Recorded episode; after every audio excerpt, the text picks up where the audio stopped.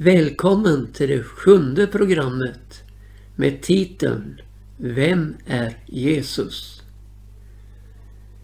Vi har i det program som har gått tidigare talat om när Jesus mött olika människor i olika situationer och där visat vem man verkligen är. Och vi ska göra på samma sätt idag. Vi ska också ta med en sådan händelse, nämligen när Jesus bespisar 5000 män. Berättelsen ifrån Johannes 6 kapitel börjar med en båtresa över Galiläiska sjön. En helt odramatisk båtresa. Då Jesus träder in på strandbredden på andra sidan tillsammans med sina lärjungar för att gå upp på berget. Och där möter han också en skara som har kommit dit upp för att möta honom. Och vi förstår att det är inte en liten skara, utan Jesus, han lyfter upp sina ögon och får se den här folkskaran som kommit till honom. Och nu är det så stort att se hur Jesus drar in lärjungarna i detta som ska hända. Han drar in dem i trons välsignelser på ett utprövande sätt. Det vet tron. Den måste prövas. Det går inte bara att säga så och så, utan tron måste ta gestalt i en utövande handling. Och så kommer provet då till Filippus. Varifrån ska vi köpa bröd så att alla dessa får något att äta? Och Filippus, han tar upp tråden och säger: bröd för 200 silverpenningar skulle inte vara nog för att var och en skulle få ett litet stycke. Men så kommer Andreas fram och säger: här finns en liten gosse. Han har 5 kornbröd och 2 fiskar.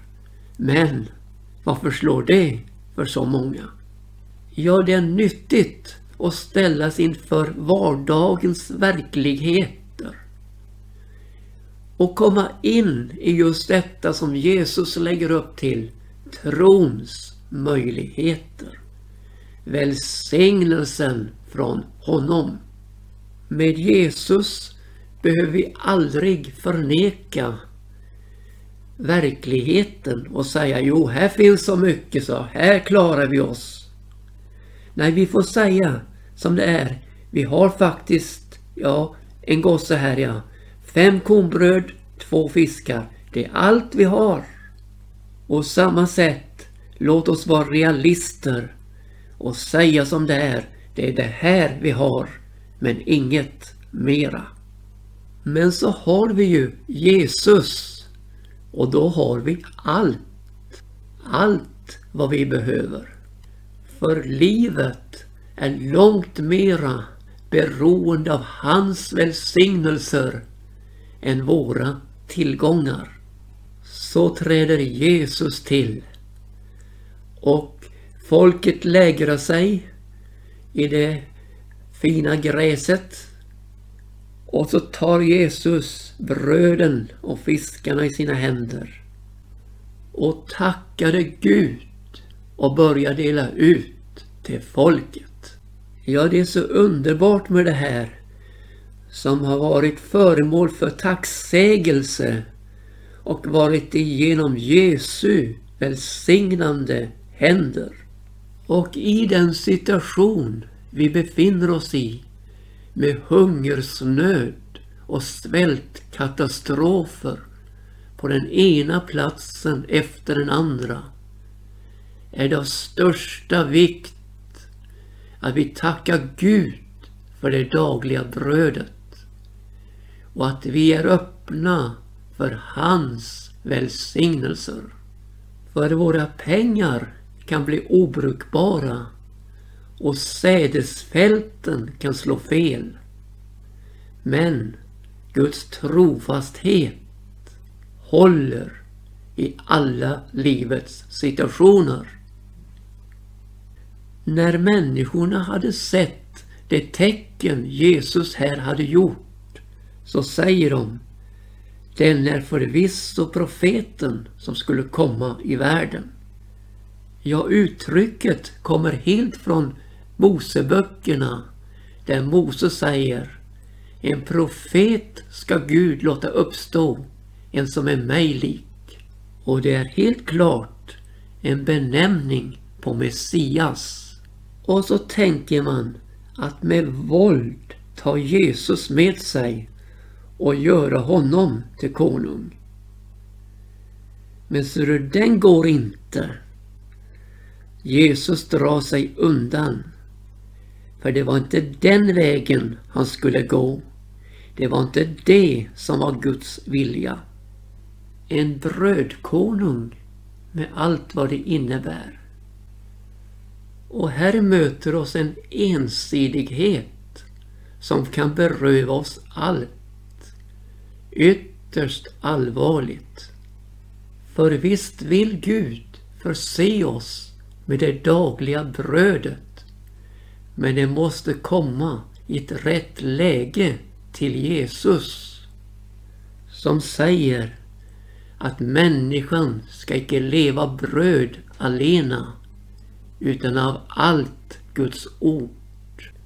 Han säger: saliga är de som hungrar och törstar efter rättfärdighet, till de ska bli mättade. Och han säger vidare: söken först Guds rike och hans rättfärdighet, så skall allt det andra tillfalla er. Ja, det dagliga brödet, det är ju ett vitt begrepp som gäller vårt jordiska liv. Och det måste underordna sig Guds vilja, Guds avsikt, ja, Guds frälsning i Jesus Kristus. Lägg märke till att bönen Jesus lärde oss, Fader vår, börjar inte med det dagliga brödet, utan den börjar: Fader vår, du som är i himmelen, helgat var det ditt namn, tillkommer ditt rike, ske din vilja. Så som i himmelen, så och på jorden. Först därefter kommer det dagliga brödet. Vårt dagliga bröd giv oss idag.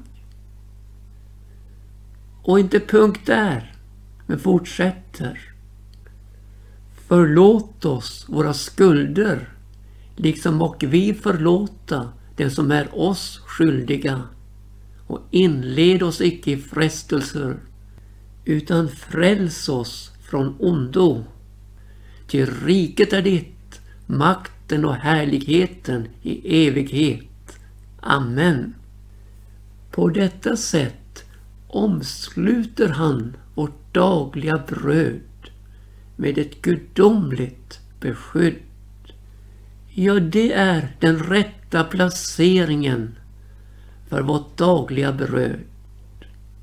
Det är den rätta placeringen i vårt böneliv när det gäller vårt dagliga bröd. Det är något som måste komma före. Det är något som måste följa efter. Däremellan i vår tillvaro, där ligger det som är så viktigt, visst så, men som aldrig får dominera vårt dagliga bröd. Nu blev det en ny båttur för lärjungarna över Galiläiska sjön, Genesaret, tillbaka till Kapernaum. Och var den förra turen lugn och stilla, så blev det fullständigt annorlunda den här gången, med stor dramatik. Böljorna slog emot båten och vinden låg emot, och allt verkade vara hopplöst. Ja, lärjungarna var ensamma i båten, för Jesus hade gått upp på berget för att bedja, och han hade nödgat dem att gå i båten. Men när det stod som värst på, när vågorna var som högst och stormen var som värst, då kom Jesus gående på vattnet. Och det blev förskräckta, men Jesus säger: var icke förskräckta, det är ju jag. Och så tog man honom upp i båten. Och vi får veta från Bibelns blad att Jesus säger till stormen: tig, var stilla. Och stormen la sig och det blev alldeles lugnt. Och man frågar: vem är denne? Eftersom både vind och hav är honom lydiga. Jo, min vän, det är Jesus. Du som befinner dig på livets seglats i ett stormfyllt hav, där allt verkar gå dig emot. Hör du, Jesus har inte glömt dig. Han är på väg över vattnet, det stormiga havet, för att möta just dig. Och när Jesus kommer, ja, då blir det lugnt. För han bemästrar alla situationer vi möter i livet. Jo, folket blev lite undrande, ja, inte så lite heller, för de hade ju sett hur lärjungarna for i båten och Jesus inte hade tagit med dem. Men de kunde inte finna Jesus där de var. Och då tänkte de som så: kan han möjligtvis ha kommit till Kapernaum?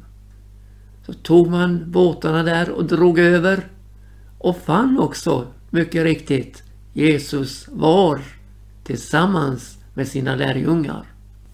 Och ställde så frågan: mästare, när kom du hit? Och nu står Jesus här redo att ge dem en undervisning som de aldrig fått tidigare. Han utgår från händelserna på andra sidan sjön och säger: ni söker mig inte därför att ni har sett tecken och under, utan därför att ni fick bröd som ni åt och blev mätta. Och så säger han så oerhört klart: verka inte för att få den mat som förgås, utan för att få den mat som förbliver och har med sig evigt liv, den som människosonen ska ge er. Till honom har Gud fader själv låtit undfå sitt insegel. Och här möter oss en undervisning med Guds insegel, inte bara en stämpel på ett grått papper, utan med ett hjärta rört av Gud så till den grad att Guds lag var inlagt i Jesu hjärta. Att göra din vilja, min Gud, är min lust och min lag. Och folket ställer frågan så här: vad ska vi göra för att utföra Guds gärningar? Svaret från Jesus kommer: detta är Guds gärning, att i tron på den han har sänt. Guds gärningar blir här koncentrerat till Guds gärning, att tro på honom som Gud har sänt. Och så uppstår den förunderliga situationen då de säger till Jesus: vad för ett tecken gör du? Låt oss se något tecken så att vi kan tro på dig. Vilken gärning utför du? Och så tar man fram historien och säger: våra fäder finge äta manna i öknen, så som det är skrivet. Han gav dem bröd från himmelen att äta.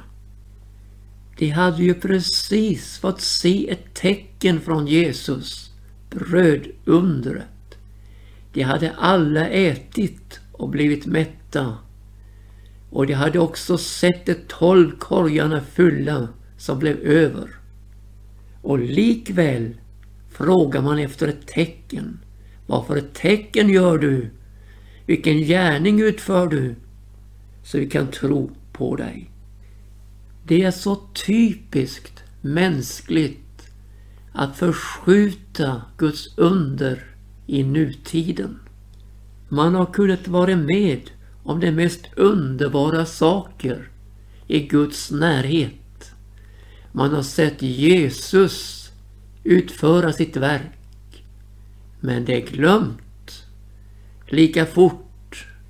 Tänk om vi för ett ögonblick skulle tacka Gud för alla under vi har fått uppleva i livet.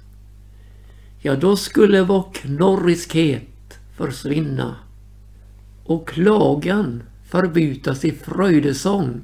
För vår glömska gör att vi ser bara nuets problem och mister synen på Jesus. Därför heter det i psalm 103 och vers 2: Lova Herren min själ och förgät icke vad gott han har gjort. Ja, hela psalmen andas tillförsikt och tro på Gud.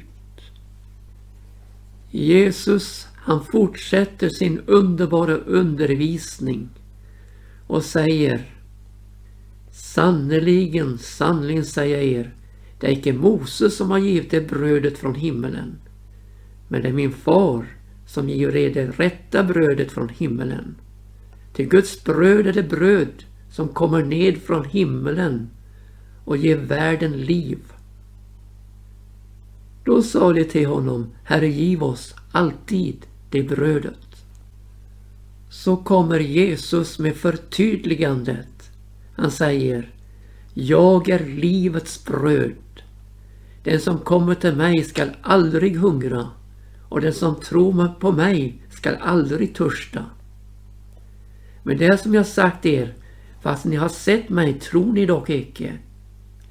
Allt vad min fader ger mig, det kommer till mig, och den som kommer till mig, honom ska jag sannerligen icke kasta ut. Ty jag har kommit ned från himlen, icke för att göra min vilja, utan för att göra dens vilja som har sänt mig. Och detta är dens vilja som har sänt mig, att jag icke ska låta någon enda gå förlorad av dem som han har givit mig, utan jag ska låta dem uppstå på den yttersta dagen. Ja, detta är min faders vilja, att var och en som ser sonen och tror på honom, han ska ha evigt liv, och jag ska låta honom uppstå på den yttersta dagen. Ja, nu kommer det verkliga knorret. Därför att Jesus sa: Jag är det bröd som har kommit ned från himmelen. Det kunde godta mannat och dess under, men att se att Jesus som stod mitt framför dem var ett bröd som har kommit ned från himmelen, som ger världen liv. Nej, det kunde man inte se eller gå med till. Är det inte Jesus, Josefs son, vars far och mor vi känner? Hur kan han då säga: Jag har kommit från himmelen? Jesus svarade dem och sa till dem, och nu läser jag: Knorren icke eder emellan. Ingen kan komma till mig om icke fadern som sänt mig drager honom, och jag ska låta honom uppstå på den yttersta dagen. Det är skrivet hos profeterna, det ska alla fått lärdom av Gud. Var och en som har lyssnat till fadern och lärt av honom, han kommer till mig. Icke som om några skulle ha sett fadern, utom den som är från Gud, han har sett fadern.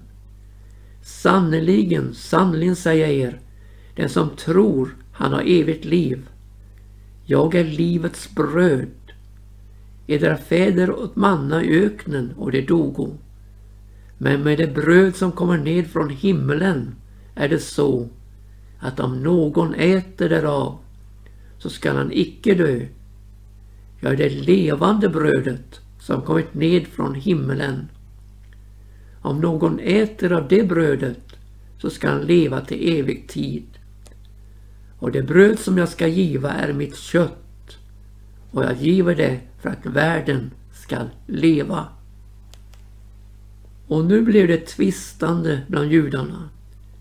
Hur skulle denne kunna ge oss sitt kött till att äta? Jesus sa då till dem: sannerligen, sannerligen säger jag er, om icke äter människosonens kött och dricker hans blod, så har ni till liv er. Den som äter mitt kött och dricker mitt blod, han har evigt liv, och jag ska låta honom uppstå på den yttersta dagen. Ty mitt kött är sannskyldig mat, och mitt blod är sannskyldig dryck. Den som äter mitt kött och dricker mitt blod, han förbliver i mig, och jag förbliver i honom. Så som Fadern, han som är den levande, har sänt mig, och så som jag lever genom Fadern, så skall också den som äter mig leva genom mig. Så är det med det bröd som har kommit ned från himlen. Det är icke så som det fäderna fingo äta, vilka sedan dogo. Den som äter detta bröd, han ska leva till evig tid. Ja, det var den undervisning man fick av Jesus i synagogan där i Kapernaum. Och visst är det ett oerhört starkt budskap, närgående budskap, som för nutidsmänniskan är frånstötande, och som för judarna här var ett hårt tal. Vem står ut med att höra på honom? Och likväl så var detta livets bröd. Den som äter av det får evigt liv. Inför denna märgstarka undervisning av Jesus så skingras skarorna. Det var många som trodde på honom, som inte längre ville vandra med honom. Hur tragiskt är det inte när inte ordet får makt i våra liv. Men Jesus ställer frågan då till sina lärjungar: inte vill väl också ni gå bort? Då säger Simon Petrus: Herre, till vem skulle vi gå? Du har det eviga livets ord, och vi tror och förstår att du är Guds helige. Ja, så bör det vara, och så skall det vara i ett rätt förhållande till Jesus.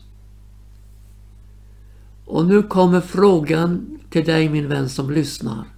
Hur är din inställning till Jesu undervisning här? Är det ett hårt tal som för judarna? Är det frånstötande som för nutidsmänniskan? Eller är det ett budskap som du upplever har liv i sig just till dig? Ja, om du sätter tro till Jesus, så får du uppleva att det här budskapet är inte bara ord, men det är kraft. För Jesus säger: det ord som jag talat är ande och liv. Och det är just detta som det har i sig, ande och liv. Det har en förvandlande kraft i sig, budskapet, evangelium om Jesus. Nu vet jag att det finns en sakramental tillnärmelse till det vi har gått igenom här. Alltså, man menar att nattvarden, den som äter brödet och dricker vinet, får förlåtelse och evigt liv. Ett nådamedel som verkar utan någon som helst tro eller insikt eller handling. Oberoende av allt vad jag gör. Jag kan fortsätta att leva som förut, bara jag går till nattvarden och tar den regelbundet eller nu och då, så tror jag då att mitt liv är gott förvarat inför evigheten. Men nej, min vän, så är inte tillfället. Nattvarden, brödsbrytelsen, är en åminnelsehögtid över Jesu fullbordade verk på Golgata. Men sätta tro till Jesus, att han är det bröd som har kommit ner från himmelen, som ger världen liv. Sätta tro till Jesus, att han tog våra synder i sin kropp upp på korset. Att sätta tro till Jesus, att hans blod renar från all synd. Att sätta tro till Jesus, att han har fullbordat försoningsverket. Att sätta tro till Jesus, att han är uppstånden från de döda. Ja, det är där frälsningen ligger, med tro på Jesus. Och nu kommer sången här, Fader vår.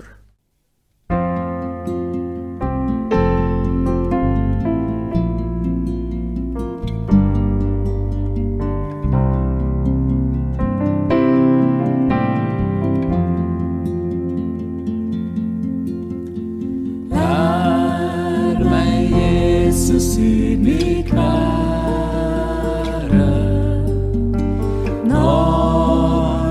Band till dig jag går, och som vid discipelns värld, det är banden Fader vår. Fader vår,